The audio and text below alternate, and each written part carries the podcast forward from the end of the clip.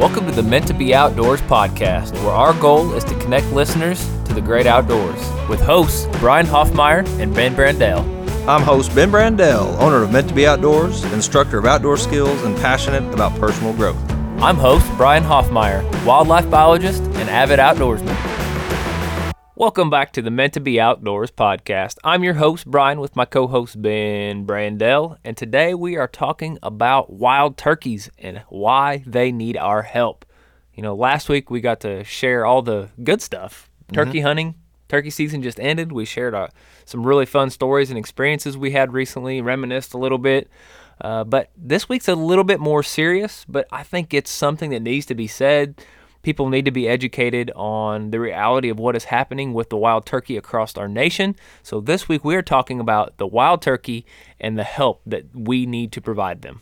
But before we get started, we need to give thanks. I am thankful for wildlife. I'm thankful for really the organizations that have band enough people together to not only protect a lot of these animals, but to bring animals back from oh, you know, low numbers to where we could hunt them today. And I'm so thankful that growing up as a kid, I've had the opportunities to hunt deer, to hunt turkey, and I truly hope that my kids have the same opportunities. I'm thankful for the conservationists of the past. Many decades ago, the wild turkeys were really struggling immensely more than they are now. And conservationists then they they took this into their hands and did reintroduction projects and and put great conservation efforts into place so that we can experience the turkey populations that we have now the turkey populations that we had been when you and I were children mm-hmm. you know I've counted times in my life 200 turkeys in, in a single flock that wasn't a thing you know even really in like our, our grandparents' lifetime or, or when our parents were young, so that we're even having this conversation about help that needs to be provided to them is because of all the work from past conservationists. And I'm thankful for the groundwork that they laid for us. Yeah, and I want to clarify the difference between conservation and preservation because growing up, I didn't know what that meant. In podcasts in the past, we've actually really went into depth in all of those, but I just want to remind anyone listening that when we talk about conservationists, Conservation is, by definition, wise use. We are actually using it. Preservation is no use, no longer can we. And so, could there be a time that we live where things are off limits and it's they're preserving it and we we can't hunt for it anymore or we can't use it anymore absolutely and i don't want it to get there i love conservation because it's wise use we get to use it but we're going to do it wisely and that's what i hope that we can really encourage and, and educate on today you know, I, I want to bring to light why we're really talking about this. This actually came up. Uh, we thought of this topic to address. It's not novel. Other people are right. talking about it. There's articles. There's other podcasts. You know.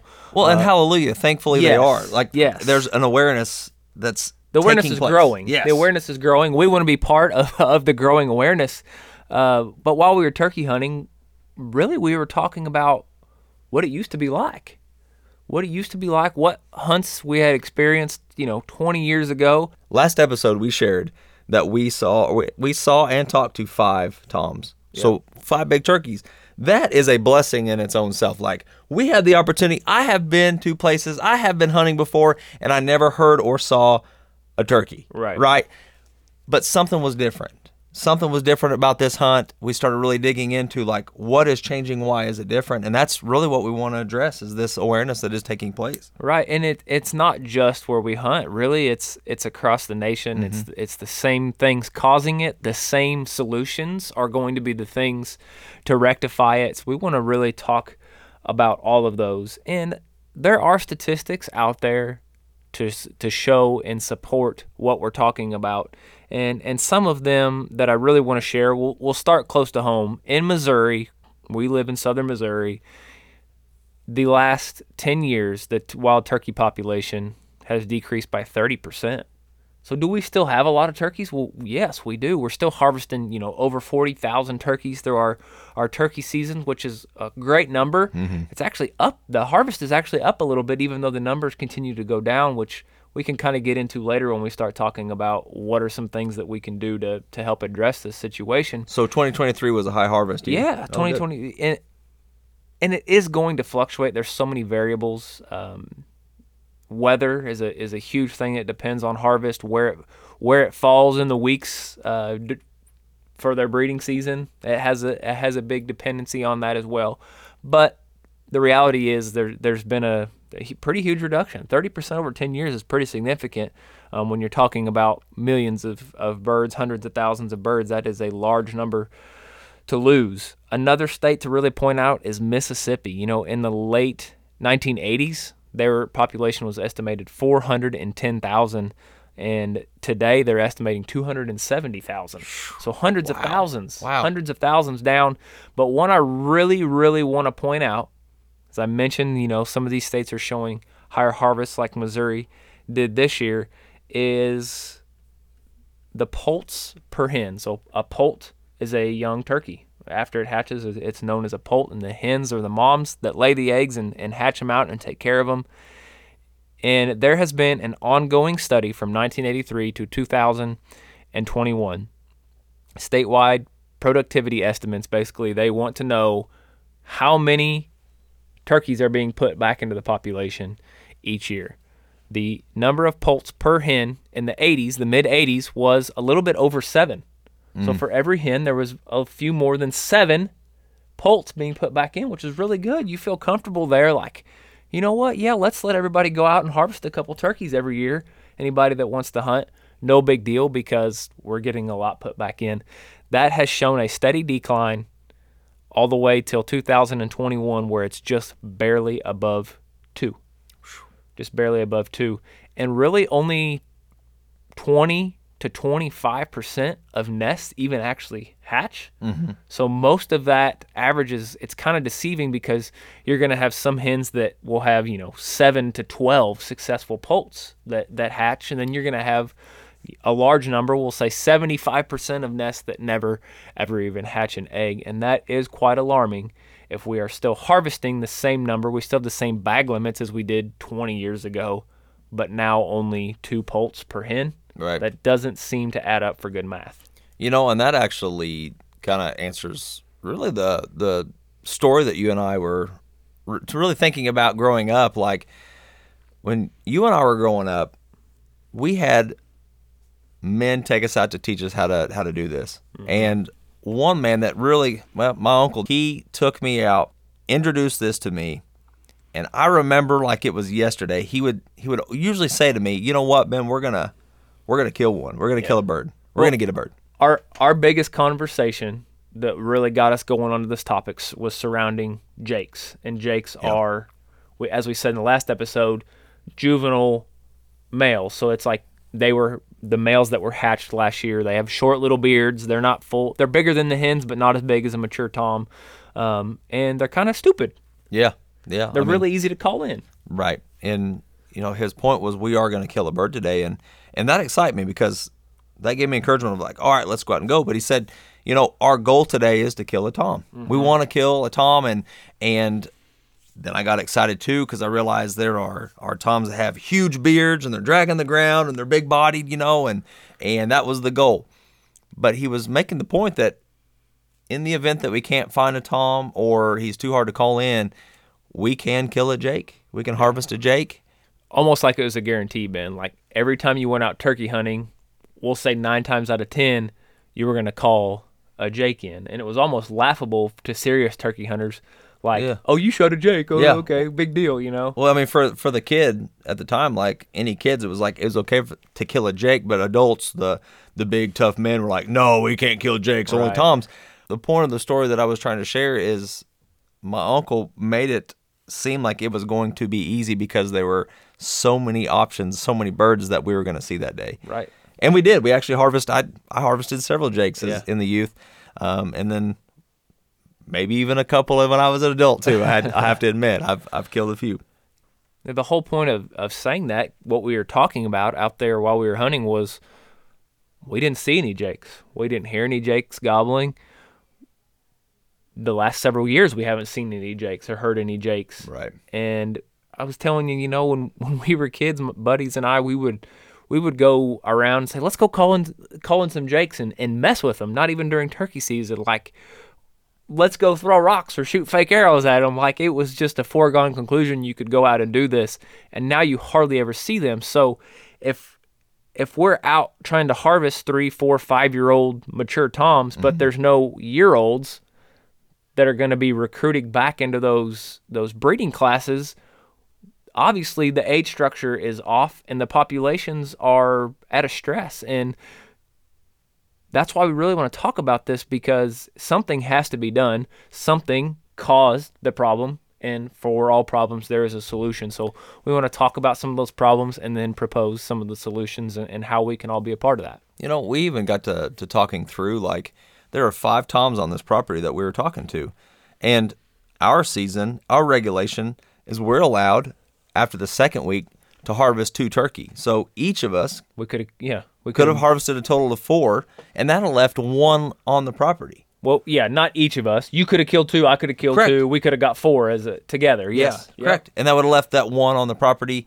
And I don't know what kind of impact that had. That I feel like it'd have been negative. Right, yeah, and especially there there's whole other things that take into consideration that aren't fully understood in the biology world, but they are studying now, like the way turkeys breed. It's it's a lek mating system, so it's basically a hierarchy, and you you have a dominant tom. So what happens if the very first day of season, it's the beginning of, of that mating season, and you kill that dominant tom? Does that mess up the because they are going to breed more of the hens than the rest of the non-dominant ones or does one swoop in and fill that spot and, and breeding doesn't take a hit what they are finding what they're hypothesizing is that it does have an effect that hmm. there there is not a great as great of a reproduction rate when we take out the dominant tom early in the season so could there be some people pushing for later seasons? Yeah, and we have seen states. Um, I feel like Missouri, when I was a kid, was maybe a week or two earlier than it is now. Every year, I feel like, man, it's just a little bit later. But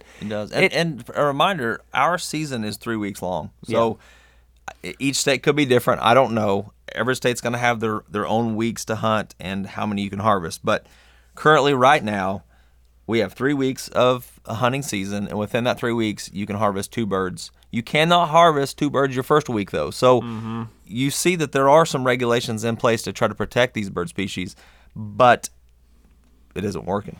yeah, and there's just so much I remember from 10, 15, 20 years ago of being out hunting in the fall. And see, the wild turkeys, they flock up in the fall because it's, it's not their breeding season.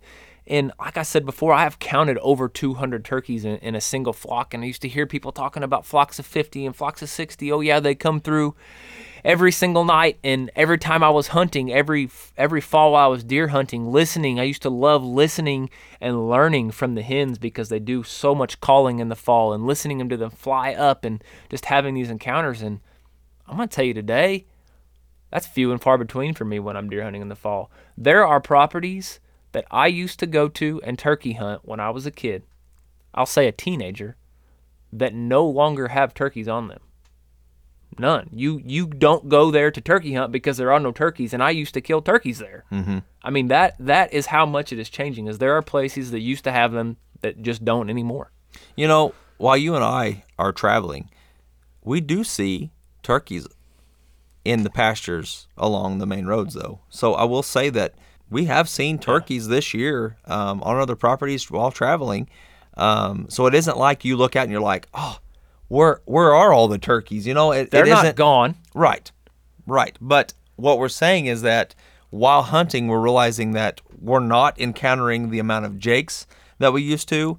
Even seeing the turkeys out in full strut off of the highway, you don't see the hen numbers. You don't see the amount maybe that you would have seen in the past that were out in the pastures feeding and and going through the the Right. mating ritual. You know.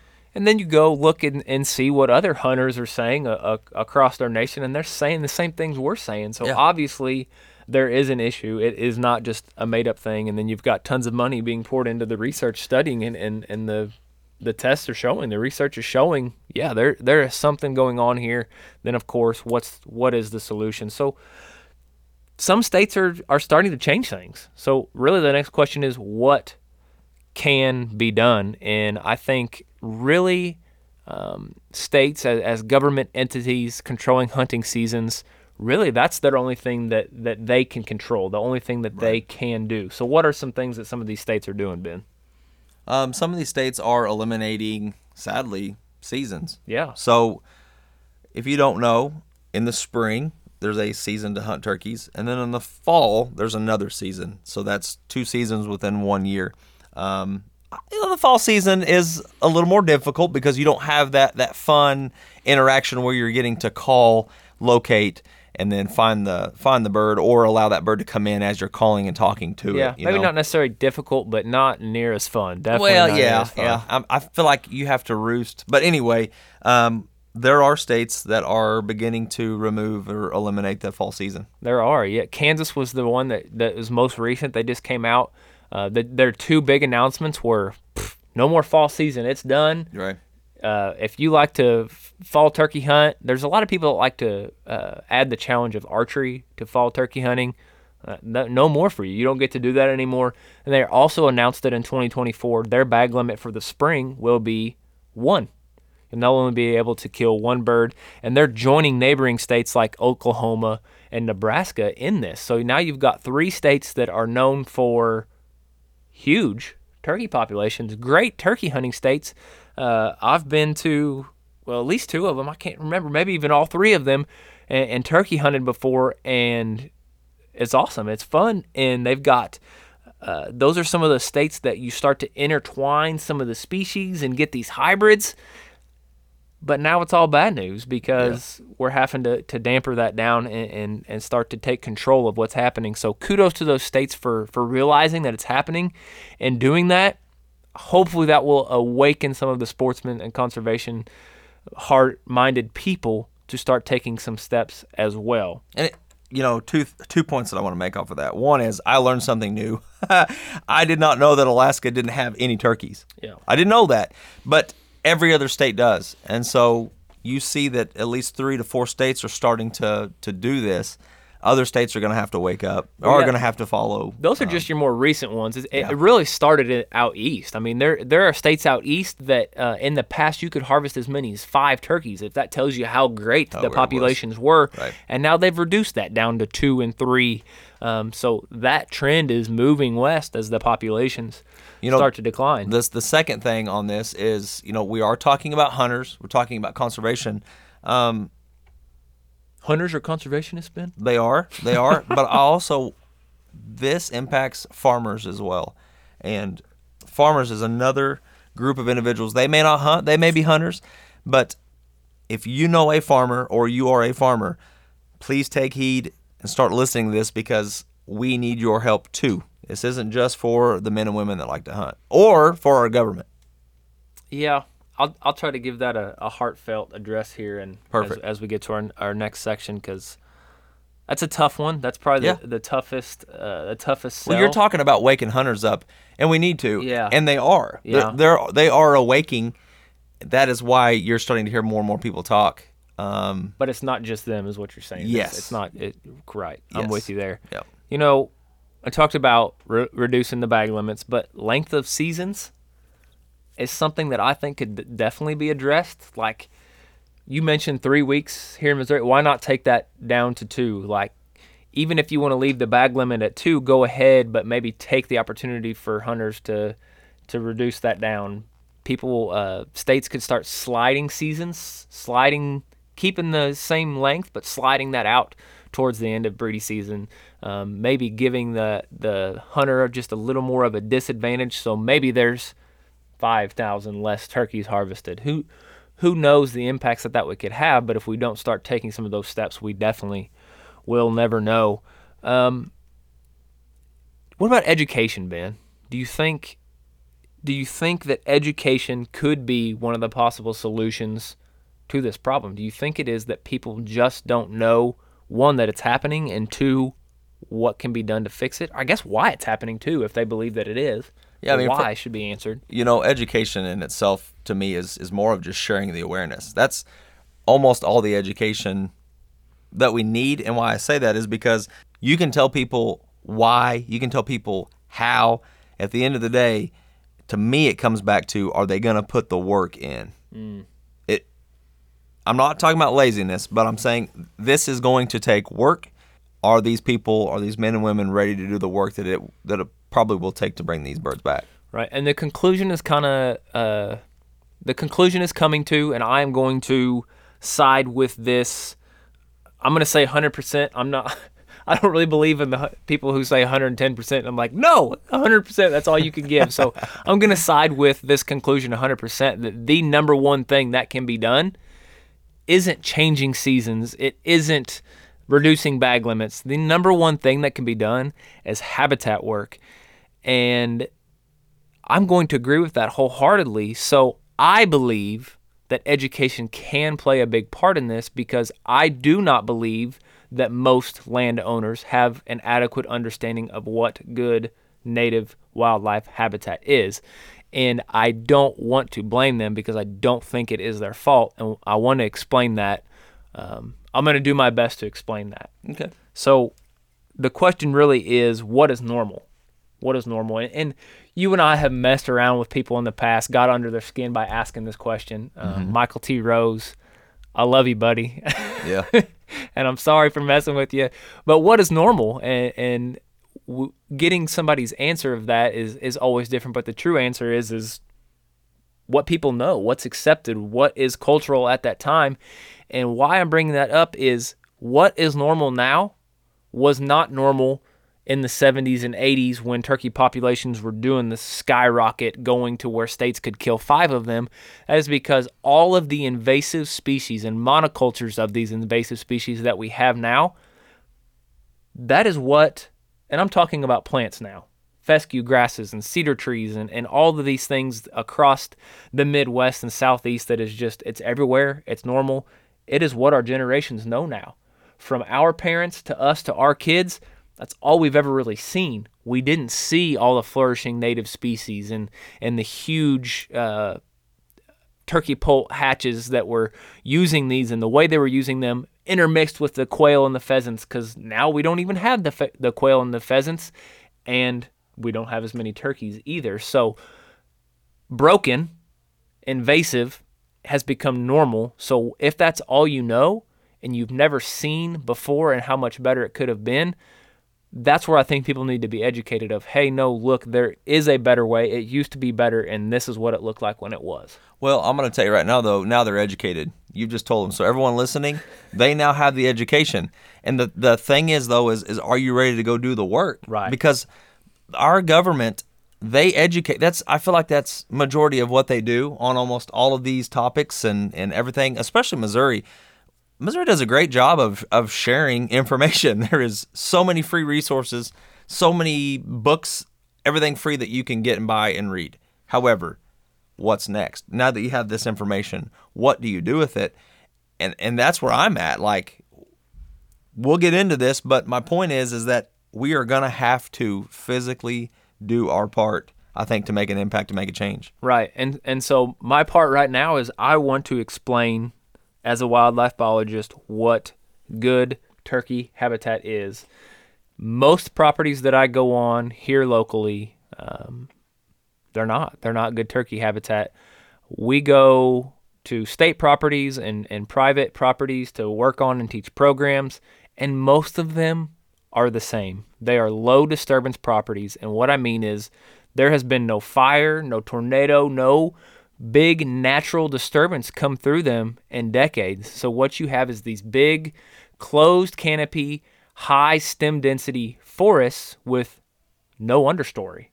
I'm talking you can walk 100 yards in a, a huge timber stand forest and I can still see and wave at you. Well, yeah, you you you always say like I can throw a tennis ball and still see where it lands. Yeah. like you use that example a lot. Yeah, there are I'll say, well, I could throw a tennis ball up and hit it as far as I possibly could and when it landed up out there in the forest, you could still see it. And you shouldn't be able to roll it 5 feet away from you and see it in a healthy wildlife habitat forest and that's what we need to be moving towards and what is beautiful about that is it doesn't take a lot of money to do that it just takes the blood sweat and tears Yeah. that ben's talking about Yes. um, and i mean really just with with a hatchet and some herbicide you can go start to have an awesome awesome impact because it's all about disturbance and getting sunlight down to that floor of the forest so that plants can grow. And I want to talk about why that is so important for turkeys.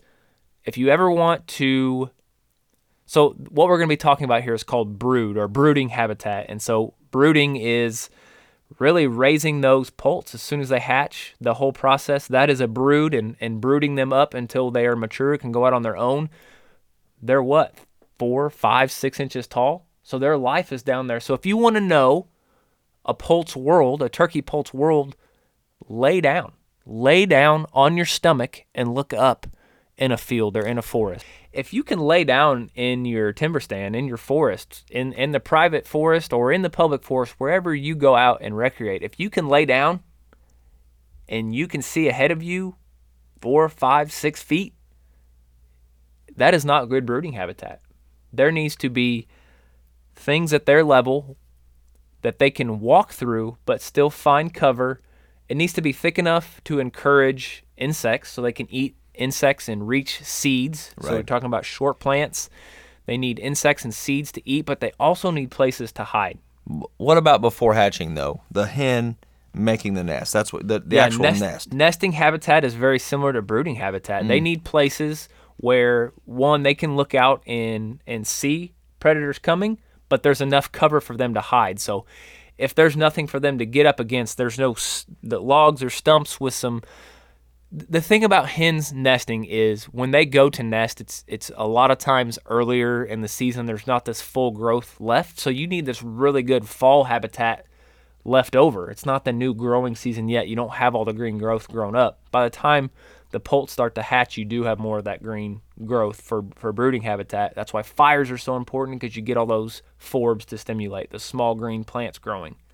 But the hens need you know, old dead grasses and, and stumps and, and hinge cut trees and, and things they can get in and hide and disguise themselves from predators rather than just laying out in the wide open where a coyote can see them from 100 yards. They need to be able to conceal. But once once these hatchlings come out and, and you need brood habitat, you want to think of it like um, almost like a playground. You know, if you take your kids to the playground, there's equipment all around the equipment is not so packed together that they can't run between it and get to other places. But if they're hiding from their friend and they're running around the playground, they could jump and hide behind a piece of equipment. That is what it needs to be like for a turkey poult, but at that size. So we need to be stimulating that. Fire is an amazing way. If your timber stand is too dense, start going through and cutting out hickories and maples and some of these low quality wildlife trees and opening up the canopy where all the trees and leaves come up and block out the sunlight. You need to open that up so that the sunlight can get down to the forest floor and grow and stimulate these plants seeds that are there so that these turkeys have a place that they're supposed to live. They need food and they need places to hide. So fire should fire take place before hens go to their nests? Is that or is fire impacting some of these hens' nests because people are burning at the wrong time? Yeah, no, most of the time that you can burn is going to be an okay to, time to burn, which is going to be that real hot, uh, what you call a growing season burn, like in August when things get uh, dry and the humidity drops. Or you have dormant season burns before hens go to the nest, like in January and February here for us, where things are dormant and dry and you can burn. Both of those are great. Both are great because what also can happen for bad turkey habitat is the forest floor can be too thick. Mm. If things are too thick and they can't see and they can't get through, well, how would they ever run away? There's like this balance of cover, but not too much.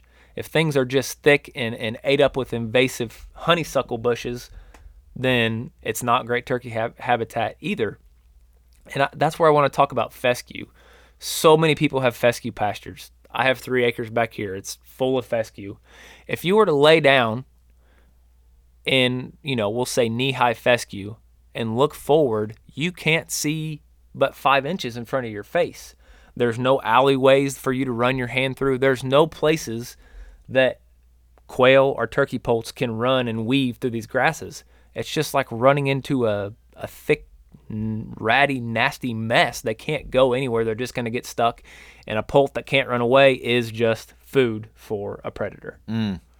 That's all. That's that's all they are. So predators are playing a role. Well, now you're talking. Yeah, now you're now you're starting to talk about things that I hear a lot. Um, yes. Um, you know, you have talked about habitat, habitat, habitat, um, and I agree with that. It has to start there. There's many things you can do, but it has to start with habitat if you want to have generational impact. Start with habitat. But a few years ago, the the talk was is that the number one reason turkeys were declining was because of predator populations. So that's that's what I heard that over and over and over again. I guess the question that you're really asking is there wrongly place blame for some of these declines? Yeah, because you're just talking about invasive species, so that is a problem. But now we're getting into predators. Right? Are they a problem, and and yeah. whose fault is it? And I, and I'm going to take it even a little further. It's more than just invasive species. It is poor habitat management. It is poor. And, and, I think it really just comes from, like I said, it's the new normal. It's the new normal, so people don't even really know it's poor. So don't blame yourself, educate yourself, and improve. But as far as blame being misplaced, one place that people go to make a lot of blame, and I kind of hinted at it earlier, is the government. Well, why aren't they making the changes? Why aren't they changing the habitat? the fact is that 99% of the uninhabited or undeveloped land in the United States is owned by we the people. The we the people, the citizens. So if we really want to make habitat impacts and changes, we the people need to start making the changes. The government is doing what they can by starting to make regulation changes. There are also incentives out there, guys. If you Google habitat, um, share the work, or share the cost programs, and, and then your state's name, there is stuff that's going to come up. There are government assistant programs out there for you to do habitat work on your pro- property. I promise you, you may have to do some silly paperwork to get it done, but there are government programs to help you help you make this better. There yeah, is a solution I'm there. so glad they that there are. Let that be an incentive to to get people to want to go do it and to do it. It goes back to you have to do the work. You know, mm-hmm. I know education's important. Brian loves education. I mean, that's that's actually what we do for a living. We educate, educate, educate. You will have to take a ne- next step and go do the work. You know, the Bible tells us that God gave us dominion over all of this. He gave us the dominion. That alone is education. Now I've just educated you, but what's the next step? Mm-hmm. you, now you have to do the work. And so, what are we talking about work here? Because you're talking about habitat, habitat, habitat, and now we're talking about predators. Yeah, predators get a lot of the blame, which it's easy to because you see them, you hear them, they're out there. I do feel I see more predators than I have when I was. Predator younger. numbers have increased. So when I'm talking about habitat, bad turkey and deer and quail habitat is good predator habitat. Does that make sense? So if we flip that and make good turkey and deer habitat, now we have not great predator habitat. So your habitat work is going to be your first change in flipping that. But so many people want to go straight to kill them all. Yeah, let's wipe them out. Let's hunt, let's trap, let's kill them all. Trapping will have a positive impact on the amount of trapping will reduce the amount of turkeys and poults and eggs that get killed. However, it's still not going to really increase the amount of turkeys uh, that are re- recruited back to your flocks because you still don't have a good place for them to nest. You still don't have a good place for your your poults. You still don't have food for your poults. You still don't have places for them to hide. So you're, you're really not going to gain a whole lot. I am all for trapping and I'm all for predator control. I have done it. I have no problem with it. I actually think it's really fun and it is a wildlife management tool. However, getting these tools in the right order is so important, and habitat work has to come before predator control. Get your habitat in order, then start controlling those predators, and you're you're really, really, really going to see some change then. You know, define for us real quick what landowners that you're talking to, because if you own half an acre, you don't even you have, have, to be a landowner, Ben. But well, if you own half an acre and you have a fence in your backyard, uh, yeah. Uh, uh, is there even anything you can do to yours? Is that even they don't, they don't even see turkey in their backyards versus you've got three acres could you see turkey maybe but you're not really in a wooded area where you're probably going to find enough habitat for turkeys to live so yes. who are you talking to here and, and what can they do i am talking to everyone i'm talking to everyone whether you own the half acre whether you don't own any land and you know someone who does whether you own 10,000 acres i am talking to you. If you are listening to this, Thank you, and I'm talking to you. And let me explain that because you're probably going, well, how? If I have the half acre, how in the heck does that impact a turkey Right, population? right. And uh, it's really pretty simple. If you have the half acre and there's somebody that lives behind you, they have their half acre, there's a fence in between you, you guys both mow all the way up to it. Well, what lives underneath the fence? Nothing because you mowed all the way up to it. If you each left one, let's say you've got a, a 50 inch mower deck, you each left 50 inches on either side, and you let some wildflowers and some native grasses and some of these things grow up, and you just mowed it once a year. Guess what would happen around there? You'd have more rabbits. You'd have, you know, probably some more mice, but they're away from your house, so that's all good. Well, guess what eats mice and rabbits? The same predators that eat turkeys. So if a turkey is no longer predated on because it's eating the rabbits and the mice that are now growing in the habitat that you built, now that predator is not focused on a game species, it's focused on a prey species, and you've just impacted conservation and the wild turkey population in Missouri. Didn't think that was coming, did you? No, you definitely can have an impact. It, it, it starts. You have to think of it as a all wildlife or in a whole ecosystem and a whole food web. So you absolutely can have an impact. Well, If and, and yeah, and I want to talk. Let's let's get realistic here. When we're talking about fences, you know, we're talking about barbed wire fence. We're talking about a little bit of farmland. If you're living in a subdivision with a, a wooden fence, you know, here's what you can do: make sure that that non-native species, let's say these invasive species, Yeah. aren't getting out of your yard. If you're planting winter creeper, um, Yeah, if uh, locust, Honeysuckle. locust trees, honeysuckle, bush honeysuckle, pear trees. If you're planting all these things, one, don't plant them. If you have to, don't let them get out of your yard. right? I mean, pe- I've seen people with these bush honeysuckle bushes. They love them. They've got bees and honeybirds climbing over their hummingbirds. Excuse me, honeybirds. That's what my dad called them when I was a kid. That's funny. Uh, you've got these bush honeysuckle bushes climbing over the top of people's fences out into the native landscape. With with really, again, they're not doing it on purpose. They just don't know the impact that they're having. But you cannot do some of those things. Yes. So you can have conservation impact by some of the things that you do not do as well. That's a really good point. Right. So if you have the barbed wire fence, you know, you and your neighbors, you have some land out there, some some prairies, some grasses, and some forest lines. Then yes, we would ask that you would allow some habitat to still remain for the mm-hmm. wildlife. You know, if you're living in a in a subdivision and you're like, what can I do? Think about what you're planting. Make sure that it's native to where you live. Yeah. And I think now's a good time to address the, the farmers. Th- this is for the farmers that don't hunt. They don't care about hunting. They bought their land. It is their living. It is their livelihood. They raise cattle. They raise crops. This is how they make their their their life. This is how they've always done it.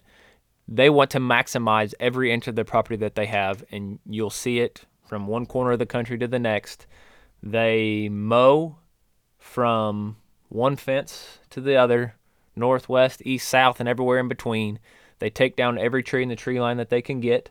Um, they want open pasture, open fields uh, for for product, and I get that because they're trying to maximize their dollar, and it is not a friendly environment for farming in our country. So this will have to come from your heart to do this because it will cost you a little bit of money and it will take you a little bit of work. But if you will fence off some of your wooded areas instead of allowing all your animals to go in there because when you when you let cattle into a timber stand, it completely destroys the understory. There is no more understory. They wipe it out.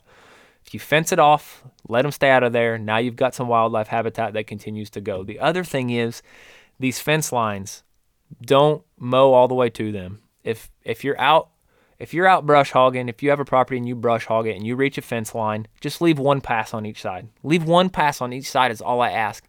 Now you've got 10, 15, 20 yards of wildlife habitat. You've got places that turkeys can go. You've got places that other prey species can go flourish to take the pressure off of the turkeys. It's good for deer. It's good for quail. It is good for wildlife and it's bad for predators. And it's a simple task. Are you giving up some land? Yes, but it's really just a little bit of sacrifice, really for the greater good of your country. Yeah. Hey, when they're cutting, cutting and brush hogging, you know, is any of that making an impact to the turkey? How I Um, really feel is that all brush hogs should be parked, but that's a whole- that's a whole nother podcast, I guess. what would you do instead of brush hog? I would, uh, well, I would burn and I'd spray invasive species to get them out, and I would uh, burn and plant native species. And then you would cut, well, you call it whack and squirt. hack and squirt, hack and squirt. Yeah, hack and squirt is actually taking a hatchet. You can go to trees and you just make a hack or two, depending on the size of the tree, into the side of the tree, spray a little herbicide, and then you haven't actually laid the tree down, but the herbicide will kill that tree. It won't have any leaves. It opens up the canopy and, and lets sunlight come down. All the nutrients and water the tree was using is now there for the native species on the ground. So I, I want to maybe recap one point because I do feel that this happens a lot. You have already shared this, but I feel that a lot of people may feel that it's not their problem, definitely not their fault, and that the government truly needs to do something about it.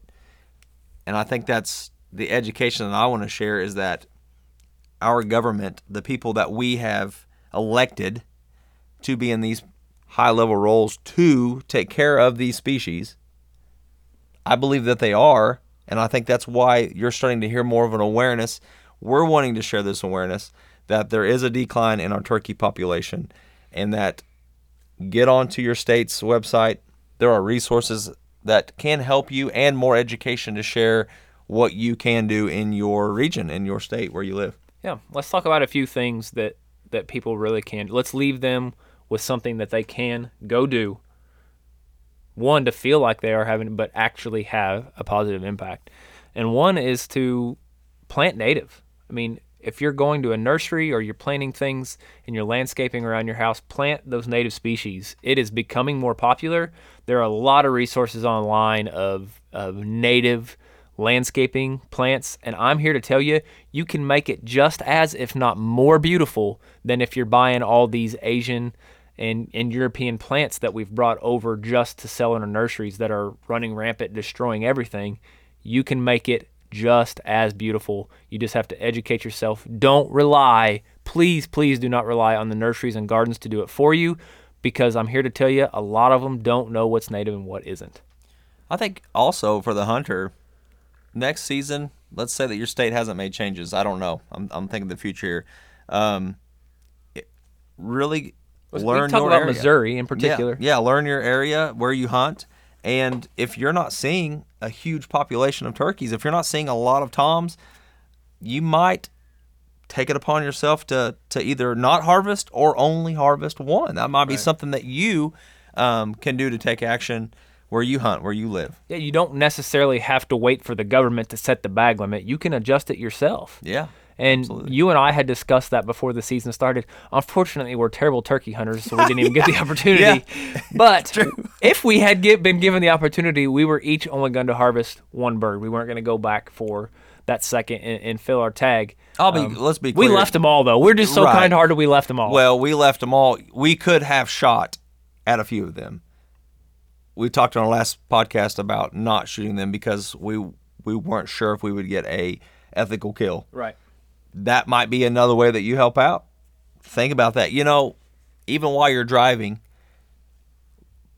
keep your eyes on the road. Turkeys cross the road. I've seen three turkeys now dead on the side of the road from being hit by cars. It isn't always the driver's fault, but I will say that you can usually see this turkey coming across the road uh, well in advance. So be more mindful during these, uh, especially during the spring season.